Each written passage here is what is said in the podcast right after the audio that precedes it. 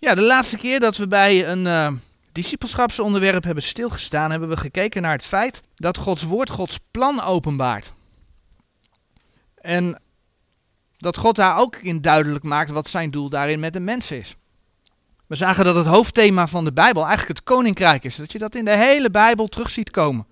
En dat we uiteindelijk zien dat de Heer laat zien in zijn woord dat de Heer ook gaat krijgen waar hij recht op heeft. Dat is eigenlijk waar het om gaat. Maar de Heer wil dus ook dat de mens daarin ja, deel kan krijgen. Om in zijn rechtvaardigheid te leven. En voor de gemeente is dat allemaal mogelijk geworden door het plaatsvervangende lijden van onze Heer Jezus Christus. Zijn lijden en zijn opstanding. Nou, vandaag willen we verder stilstaan bij de Bijbel, alleen dan bij de indeling van de Bijbel. De Bijbel is natuurlijk een verzameling van boeken. Om precies te zijn, 66 boeken. En dan zeg ik er direct bij, daar kom ik straks op terug, niet minder en niet meer. 66 Bijbelboeken zijn er. Nou, de meest grote, grove verdeling die we daarin kunnen maken is natuurlijk de bekende. Hè? We hebben het Oude Testament, we hebben het Nieuwe Testament. En ja, wanneer wij dan de Bijbel bestuderen, ik haal hem eh, best wel regelmatig aan, 2 Timotheus 2 vers 15, dan zeggen we, we moeten Gods woord verdelen. We moeten Gods woord recht snijden. Het plaatje van de taart zit er niet voor niks bij. Als je een taart snijdt, dan geef je een punt aan een bepaald iemand. Dat is voor die persoon. Ja, dus de hele Bijbel is wel voor ons geschreven, maar dat betekent niet dat alles letterlijk, leerstellig op ons van toepassing is. Nou, wanneer je dat binnen diverse kerken aankaart, dan krijg je al gauw te horen dat de bedelingenleer ook maar een leer is. Maar het is geen leer. Het is niet ook maar een leer. Het is een goddelijke opdracht. God zegt dat we zijn woord op een rechte manier moeten snijden. Dat we zijn woord op een rechte manier moeten verdelen. Dus het is zijn opdracht. En het mooie is dat het ook gekoppeld is aan een belofte. Want wat lezen we? Als je dat doet, dat je een arbeider bent die niet beschaamd wordt. Als je alles op één grote hoop gooit en daar hè, in, een pan, in één grote pan stopt en daar doorheen roert en daar één geheel van maakt, dan krijg je de meest vreemde leren uit. Maar als jij Gods woord op een rechte manier verdeelt, dan zul je niet beschaamd uitkomen. Nou, het mooie is dus dat de kerken die daar heel veel commentaar op hebben, in feite Gods woord ook verdelen. Want ja, wie gaat er nou niet uit van het feit dat er een Oud Testament en een Nieuw Testament is? Dat erkennen de meesten wel. En ja, die verdeling is natuurlijk gebaseerd op de Hebreeuwse oud-testamentische geschriften en dan heb je natuurlijk de nieuw-testamentische christelijke geschriften. Maar die indeling is wel door mensen in feite samengesteld. Is gebaseerd ook op een logische gedachte. Maar is die indeling helemaal juist? De term Oude Testament, en dan gaan we Exodus opzoeken. De term Oude Testament verwijst naar het Oude Verbond. En verwijst natuurlijk naar het verbond dat de Heere God sloot met zijn volk Israël. En als we dan Exodus 34 opzoeken, dan lezen we bijvoorbeeld in Exodus 34, vers 10, dat de Heere God tegen Mozes het volgende zegt. Exodus 34, vers 10.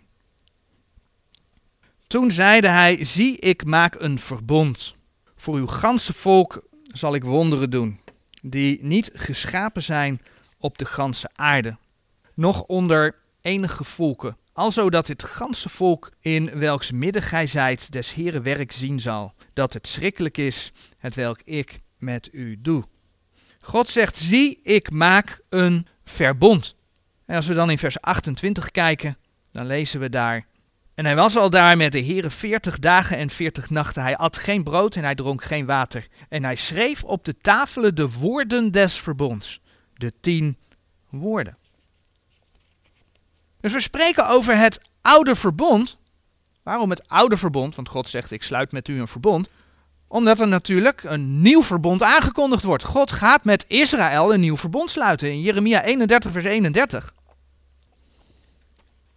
Daar mag de profeet Jeremia het woord van de Heer doorgeven en zegt daar: Zie de dagen komen, spreekt de Heer, dat ik met het huis van Israël en met het huis van Juda een nieuw verbond zal maken. Er gaat dus een nieuw verbond komen. Nou, die dagen, en daar gaan we nu niet diep op in, maar dat zijn natuurlijk de dagen van Israëls herstel. Dan hebben we het over het einde van de grote verdrukking en het begin van het duizendjarige vrederijk. Dan zijn wij al opgenomen. En dan gaat God met Israël een nieuw verbond oprichten. Als je het wilt nalezen in Hebreeën 8, vers 8 tot en met 13, daar bevestigt de Heer dat dat verbond voor Israël nog steeds staat. Hebreeën 8, vers 8 tot en met 13. Ja, je hebt dus een nieuw verbond, dus dan heb je ook een oud verbond. En het mooie is dat dat oude verbond in 2 Korinthe 3 ook gewoon het Oude Testament genoemd wordt. 2 Korinthe 3, vers 13 tot en met 14. Laten we het vanaf vers 12 even lezen. Terwijl wij dan zodanige hoop hebben, zo gebruiken wij veel vrijmoedigheid in het spreken en doen niet gelijkerwijs Mozes, die een deksel op zijn aangezicht legde, opdat de kinderen Israëls niet zouden sterk zien op het einde van hetgeen dat er niet gedaan wordt. Maar hun zinnen zijn verhard geworden, want tot op de dag van heden blijft hetzelfde deksel in het lezen des Ouden Testaments, zonder ontdekt te worden, het welk door Christus teniet gedaan wordt. In het Nieuwe Testament wordt merendeels niet over verbond gesproken, maar over testament. Althans, als je de Statenbijbel leest. Want in nieuwe vertalingen laat men in het Nieuwe Testament meestal de woorden nieuwe verbond zien. En spreekt men niet meer over het Nieuwe Testament. En dat is wel een treurige aanpassing, want een testament houdt in dat er iemand gestorven is. En laat nou juist dat plaatsvervangend lijden en sterven van de Heer Jezus voor ons zo van belang zijn. Het geeft ons eeuwig leven. Als je in uh, Hebreeën 9 kijkt, dan vind je dat ook heel mooi omschreven. Hebreeën 9, vers 15. Vanaf vers 15. En daarom is hij de middelaar des Nieuwe Testaments. Dat gaat natuurlijk over Jezus Christus. Opdat de dood daartussen gekomen zijnde tot verzoening der overtreding, die onder het Eerste Testament waren, degene die geroepen zijn, de beloftenis der eeuwige erven ontvangen zouden. Want waar een testament is, daar is het noodzaak dat de dood des testamentmakers tussenkomen. Want het testament is vast in de doden, doordat het nog geen kracht heeft wanneer de testamentmaker leeft. En je zou daar ook nog bij kunnen zoeken Matthäus 26, vers 26 tot en met 28. Maar zien we waarom dat woord testament zo mooi is? En daarom geldt dat woord, we zagen het in 2 Korinthe 3, dat woord testament ook voor het Oude Testament. Ook daar moest bloed vloeien in de offers. En toch is het heel mooi om een verschil te zien tussen Israël, met wie de Heer nog een nieuw verbond gaat sluiten. Dat gaat nog komen, dat is nog toekomst. Zoals genoemd wat we woordelijk terugvinden in Hebreeën 8, vers 8 tot en met 10. Terwijl we als gemeente al deel mogen hebben aan het Nieuwe Testament. Een verschil dat met name ook in de Statenbijbel bewaard is. En uh, mocht je daar meer over willen beluisteren in dit geval, onder samenkomst op zondag onder, op de site, daar staat een audio-opname van begin dit jaar het Nieuwe Verbond of het Nieuwe Testament. Er wordt namelijk in de vertalingen met de woorden gespeeld. Dus dan kun je daar meer over luisteren. Het Nieuwe Verbond of het Nieuwe Testament. Nu gold de wet het Oude Verbond ja, officieel pas vanaf Exodus 20. Maar men rekent vanaf Genesis tot en met Malachi tot het Oude Testament. Maar dat Nieuwe Testament laat men beginnen in Matthäus 1. Nu gaan de vier evangelieën over het leven van de Heer Jezus. En dan lijkt het logisch om het Nieuwe Testament te laten beginnen bij Matthäus 1. Maar het klopt eigenlijk niet. Toen de Heer Jezus op aarde rondliep, toen God de wet. Hij leefde onder de wet. Hij kwam om de wet te vervullen. Iets wat de mens niet kon. De Heer Jezus die sprak in Matthäus 5, vers 17. Matthäus 5, vers 17. Meent niet dat ik gekomen ben om de wet of de profeten te ontbinden. Ik ben niet gekomen om die te ontbinden, maar te vervullen. En dan komt de vraag, wanneer ging dan de tijd voor de gemeente officieel in? In eerste instantie zou je denken dat het bij Pinksteren was. Toen de Heilige Geest in de discipelen kwam en het woord zich kon gaan verspreiden. Maar de Bijbel laat zien dat de begin van de gemeente begon bij de kruisdood van de Heer Jezus. Dat is de start van de gemeente. Een mooi Bijbelgedeelte dat daarover gaat is Efeze 2. Efeze 2, vers 11 tot en met 16. In Efeze 2, vers 11, daar lezen we: Daarom gedenkt dat gij die eertijds heidenen waart in het vlees, en die vooruit genaamd werd. Dus hier gaat het over de heidenen. Die vooruit genaamd werd van degene die genaamd zijn besnijdenis in het vlees. Daar gaat het dus over de Joden, die met handen geschiet. Dat gij in die tijd waart zonder Christus vervreemd van het burgerschap Israëls en vreemdelingen van de verbonden der belofte, geen hoop hebbende en zonder God in de wereld. Maar nu in Christus Jezus zijt gij die eertijds verre waard, dat gaat dus over de heidenen, nabij geworden door het bloed van Christus. Door het geloof in het vergoten bloed van de Heer Jezus kom je door de wedergeboorte in Christus. Gaat vers 14 verder, want hij is onze vrede, die deze beide één gemaakt heeft en de middelmuur des afscheidsels gebroken hebbende. Wat was die middelmuur? Dat was een muur in de tempel waar de heidenen niet voorbij mochten. Maar de Heer Jezus heeft die muur afgebroken. Dus ook heidenen mogen de tempel in. En dat beeld gaat verder, want toen de Heer Jezus stierf, toen scheurde het voorhangsel van de tempel. Dus met andere woorden, zowel Jood als Heiden hebben de toegang tot God, tot Gods troon. Want hij is onze vrede die deze beide één gemaakt heeft en de middelmuur des afscheidsels gebroken hebbende, heeft hij de vijandschap in zijn vlees te niet gemaakt, namelijk de wet der geboden in inzettingen bestaande, opdat hij die twee, Jood en Heiden, in zichzelf tot één nieuwe mens zou scheppen, vrede makende. En opdat hij die beide met God in één lichaam zou verzoenen. Het is de Heilige Geest die ons indoopt in het lichaam van de Heer Jezus. In één lichaam zou verzoenen door het kruis de vijandschap aan hetzelfde gedood hebbende. Dus hier zien we dat bij het kruis van de Heer Jezus dat ene lichaam ontstaan is. Daar is de gemeente begonnen. Het is effectief geworden met Pinksteren, maar bij het kruis van de Heer Jezus is dat ontstaan. We zien dus dat er verzoening besloten ligt bij het kruis. En het werk dat de Heer Jezus daarom aan voor ons gedaan heeft. Maar dat betekent dus dat tot op het moment dat de Heer Jezus uitriep, het is volbracht, dat tot op dat moment de wet gold. Met andere woorden, officieel begint dat Nieuwe Testament pas in Matthäus 27, vers 50 en 51. Dat is het moment dat de Heer Jezus stierf begint pas bij Marcus 15, vers 37 en, en, en 38. Bij Lucas 23, vers 46, allemaal het moment dat de Heer Jezus stierf voor onze zonde. Bij Johannes 19, vers 30, dat de Heer Jezus stierf en uitriep, het is volbracht. En wat dat weer inhoudt, als je de Bijbel gaat uitleggen, dat als je de evangelie leest, dat je heel erg moet oppassen. Ja, daar zitten geestelijke lessen voor ons in.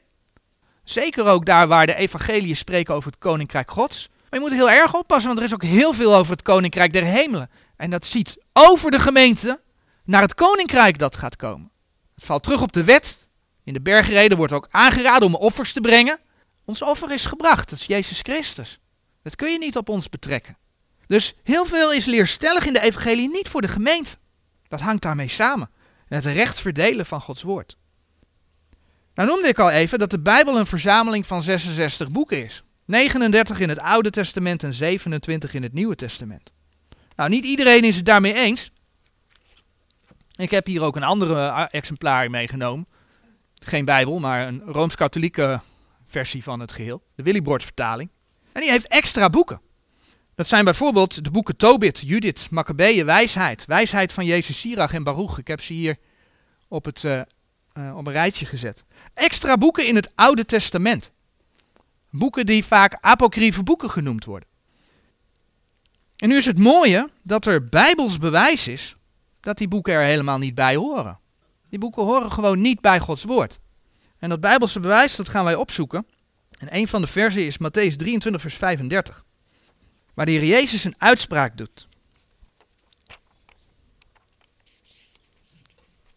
In Matthäus 23, vers 35 daar zegt hij, opdat op u komen al het rechtvaardige bloed dat vergoten is op de aarde, van het bloed des rechtvaardige Abels af, tot op het bloed van Zacharia, de zoon van Barachia, welke gij gedood hebt tussen de tempel en het altaar. Nou, wat doet zich voor? De geschiedenis van de moord op Abel wordt beschreven in het eerste Bijbelboek, in het begin van Genesis. De geschiedenis van de moord op Zacharia wordt beschreven in 2 Kronieken 24, vers 20 en 21. En wat betekent dat? Dat betekent dat de Heer Jezus het hier heeft over al het vergoten bloed in het Oude Testament. En hoe komt dat? Dan zou je zeggen, ja, maar dat gaat dan toch van Genesis tot Malachi. Dat komt omdat de boeken, de Joodse boeken, een andere volgorde hebben. Precies dezelfde boeken uit ons Oude Testament staan in de Joodse Tenach, het Joodse Oude Testament alleen in een andere volgorde. De Joodse Tenach kent eerst de Torah, dat zijn de boeken van Mozes. Daarna heb je de Nebi'im, dat zijn de profeten. En daarna heb je de Getubim, dat zijn de geschriften. En wat daaronder verstaan wordt, is onder andere Job, Psalmen en Spreuken. Maar bijvoorbeeld ook Ezra, Nehemia en Kronieken. En Kronieken is dan het laatste boek in de Joodse Bijbel. Zo eindigt de Joodse Tenach dus met twee kronieken. En daarmee heeft de Heer Jezus de boeken van het Oude Testament aangegeven. Het zijn de Joden, Romeinen 3, vers 1 en 2, die ons Gods woord zouden geven. En de Heer Jezus bevestigde die Joodse inhoud van de Bijbel. Nou, dat doet de Heer Jezus ook nog ergens anders. Je vindt het ook in Lucas 24. Lucas 24, vers 44 en 45. En hij zeide tot hen, dit zijn de woorden die ik tot u sprak als ik nog met u was, namelijk dat het alles moest vervuld worden wat van mij geschreven is in de wet van Mozes en de profeten en de psalmen. Daar heb je die driedeling weer. De wet van Mozes voor de Torah, de profeten voor de Nebi'im en de psalmen voor de Getubim. Dat is de samenstelling van het Oude Testament. En in die Joodse Tenach, daar is geen ruimte voor apocryfe boeken. De Joodse Tenach kent die apocryfe boeken niet. Dat is er nooit geweest. Met andere woorden, de Heer Jezus toont aan dat onze samenstelling van het Oude Testament correct is. En dat we de apocryfe boeken niet moeten vertrouwen. En wist je dat de handschriften waarvan de christelijke wetenschap vandaag de dag zo hoog opgeeft, hè, als ze het hebben over, ja, in de oudste handschriften staat geschreven, en daarom pas ik die woorden in, het, in de tekst aan, want dat gebeurt meestal. Dat is allemaal gebaseerd op de Alexandrijnse handschriften, en de twee voornaamste daarvan zijn Codex Sinaiticus en Codex Vaticanus. En het zijn juist die codexen, die codici, die de apocryfe boeken bevatten. Terwijl de Heer Jezus zegt, het hoort niet in Gods woord thuis. Dat is dus nog een bewijs dat onze Heer dus zelf aantoont dat Hij zijn woord voor ons bewaard heeft in de reformatietekst van Gods woord. Voor Nederland is dat dus de Statenbijbel. Oké, maar ik noemde het net al even. Die volgorde van de boeken is dus wel anders dan in de Hebreeuwse Bijbel. Ja, dat klopt. Maar en? Wat betekent dat? Laatst zagen we dat de Heer de kopieën van de schrift beademt. Meestal zeggen ze over inspiratie, dan moet je naar het oudste terug. Maar het oudste bestaat niet. En toch zegt God dat hij zijn woord bewaard heeft. En dan lees je in, in Timotheus, lees je dat de Heer zegt dat hij de schrift ingeademd heeft. En als je dan in de context gaat kijken, dan zie je dat dat over de schriften gaat die Timotheus aan het lezen was. Dat waren dus niet de oudste, dat was gewoon datgene wat God bewaard heeft. En die heeft God beademd. God geeft leven aan zijn woord. Wat betekent dat? Het betekent dus dat die andere volgorde waarschijnlijk ook een betekenis heeft. En hoe mooi is het dan om te zien dat de Bijbel voor het Joodse volk, en dan zoeken we 2 Kronieken 36 op, eindigt met de terugkeer van Israël naar Jeruzalem. De terugkeer naar Israël. 2 Kronieken 36.